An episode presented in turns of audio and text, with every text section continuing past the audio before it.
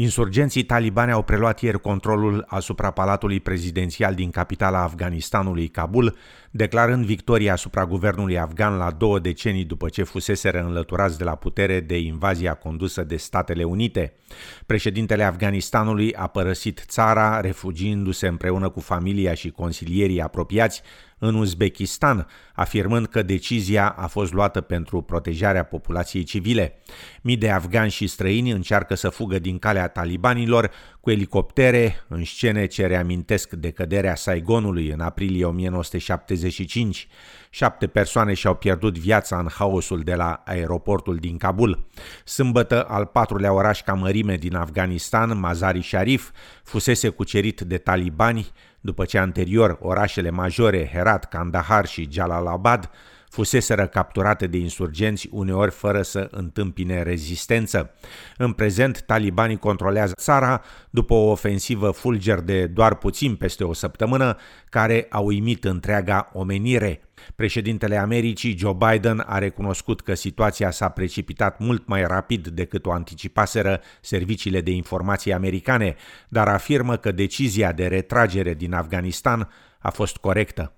I stand squarely behind my decision. After 20 years, I've learned the hard way that there was never a good time to withdraw U.S. forces.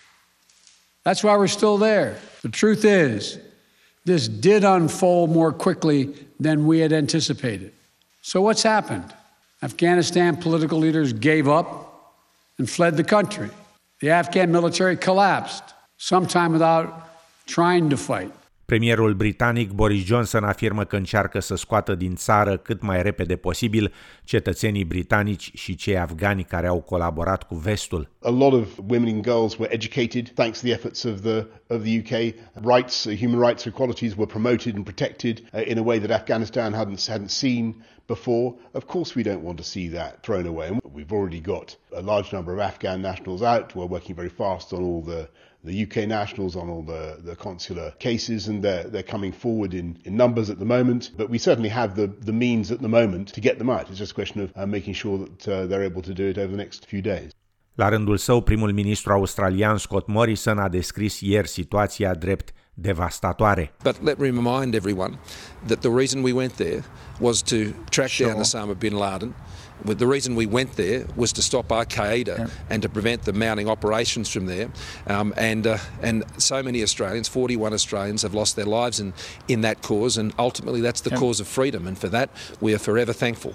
Domnul Morrison a fost criticat pentru că nu a luat măsuri mai devreme pentru a-i proteja pe interpreții afgani și pe cei care au asistat forțele australiene. Australia nu va crește plafonul de vize umanitare, dar autoritățile sugerează că afganii eligibili ar putea avea prioritate la vizele australiene. Statele Unite, NATO și Australia au cheltuit zeci de miliarde de dolari în războiul din Afganistan.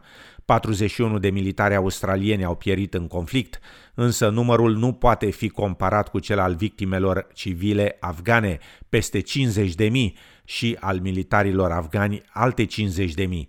ONU estimează că peste jumătate de milion de afgani și-au părăsit țara numai anul acesta. Un oficial taliban a declarat că în scurt timp se va anunța crearea Emiratului Islamic al Afganistanului, adică numele țării înainte de înlăturarea guvernului taliban prin invazia Statelor Unite după 11 septembrie 2001. Talibanii au anunțat că vor respecta drepturile femeilor și minorităților și libertatea de exprimare, afirmând că nu vor să trăiască izolați de comunitatea internațională. New South Wales Health a confirmat un deces COVID-19 la o femeie nevaccinată în vârstă de peste 70 de ani, care era sub tratament la spitalul Westmed. Premierul din New South Wales, Gladys Berejiklian, afirmă că 5,2 milioane de vaccinuri au fost administrate în tot statul și că speră ca până la sfârșitul lunii august cifra va ajunge la 6 milioane. Life will be much freer than what it is today once we get to 70% and 80%. Uh, it doesn't mean we'll be completely free. It doesn't mean that we will let the virus be rampant in the community uh, no matter our number of cases, but it will be freer than what it is today. Once we get to 6 million jabs, we will be able to consider opportunities for how what we might be able to do in September and October that we can't currently do. New South Wales Health a confirmat că mai mulți pacienți și membri ai personalului de la secția de oncologie a Spitalului St. George au testat pozitiv la coronavirus. 66 de persoane din stat sunt internate la secțiile de terapie intensivă. Astăzi în New South Wales s-au înregistrat 452 de cazuri de coronavirus, în Queensland două, iar în Tasmania niciun caz de infecție. Premierul Queenslandului, Anastasia Palaszczuk, afirmă că festivalul ECA, anulat recent, va fi reprogramat pe 29 octombrie în încercarea de a sprijini turismul local. So if you're at home and you're thinking about taking the family away, um, holiday locally and come and support the Gold Coast. The Gold Coast is doing it tough. As are our tourism spots right across Queensland. And in Queensland, we want to try to um, continue to support our small businesses, our hospitality industry. I know that uh, Gold Coast Tourism will be offering some fantastic deals to entice people down here. And uh, of course, we're very lucky to live in paradise. Doamna Palașei afirmă că poliția a oprit 10.000 de automobile la graniță în ultimele 24 de ore, iar peste 1.000 au fost forțate să se întoarcă de unde veneau. Începând de astăzi, numărul polițiștilor detașați la granițele statului va crește, afirmă premierul Queenslandului. Între timp, mai multe regiuni din teritoriul de nord au intrat într-un blocaj rapid de 72 de ore, după ce un călător provenind din Statele Unite, infectat cu COVID-19, a petrecut patru zile în comunitate. În Canberra, ședința Parlamentului Federal ar putea fi amânată, capitala națiunii aflată în carantină timp de trei săptămâni, continuând să înregistreze cazuri de coronavirus. Astăzi, pe teritoriul capitalei australiene, s-au înregistrat 17 cazuri de COVID-19. Carantina sanitară din Melbourne a fost prelungită cu două săptămâni și a fost reintrodusă și interdicția de călătorie pe timp de noapte între 9 seara și 5 dimineața. Premierul Daniel Andrews a anunțat extinderea carantinei cu restricții mai dure după ce Victoria a înregistrat ieri 22 de noi cazuri locale de COVID-19, inclusiv 5 cazuri misterioase. De asemenea, permisele de muncă sunt reintroduse, iar locurile de joacă pentru copii închise. Ofițerul medical șef Brett Sutton recunoaște că măsurile sunt stricte, dar insistă că sunt eficiente. So we know that the principles that underlie the, these uh, new directions um, are ones that can be successful and will be successful if we all pull together and if we all recognise that we are right on the cliff edge here, but that if we can pull back from it, uh, we can absolutely get to the finish line that we know we want to get to. Astăzi în Victoria s-au înregistrat 24 de cazuri de coronavirus. În Franța, la sfârșitul săptămânii, au avut loc proteste pentru a cincea oară consecutiv. Nemulțumirile sunt legate de extinderea permisului sanitar și vaccinarea obligatorie a personalului medical și a altor categorii de angajați. La Paris au fost mobilizați peste 1600 de polițiști și jandarmi, iar numărul manifestanților a depășit 15.000. Acest protestatar, Francis Corben, declara la mitingul de la Paris.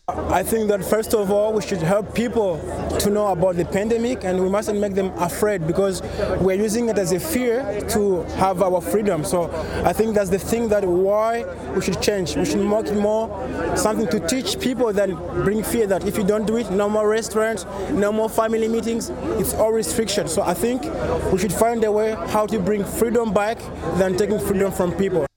O clinică de doctori generaliști din Sydney se află sub investigația autorităților după ce a solicitat bani de la persoanele care doreau să se vaccineze împotriva coronavirusului. Clinica Blessed Health Care din Kempsey, în sud-vestul Sydneyului, a taxat oamenii cu până la 250 de dolari pentru un vaccin Pfizer. Clinica a fost eliminată din programul de vaccinare în urma unei investigații privind nerespectarea regulilor programului. Pacienții care necesită o a doua doză de vaccin vor putea acum să o primească la o clinică din apropiere începând de sâmbăta viitoare. Vaccinurile COVID sunt gratuite pentru toți australienii. În România, lupta pentru conducerea Partidului Național Liberal și nu numai se întețește după ce premierul Florin Câțu a primit săptămâna trecută o lovitură serioasă de imagine. Amănunte în reportajul Ramonei Avramescu și Alinei Sorocean de la TVR.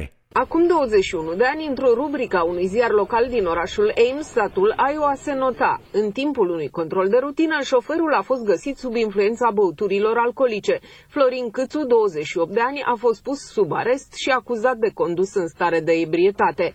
După un an, sentința venea cu o condamnare de două zile la închisoare și o amendă. Premierul a vorbit însă de o contravenție.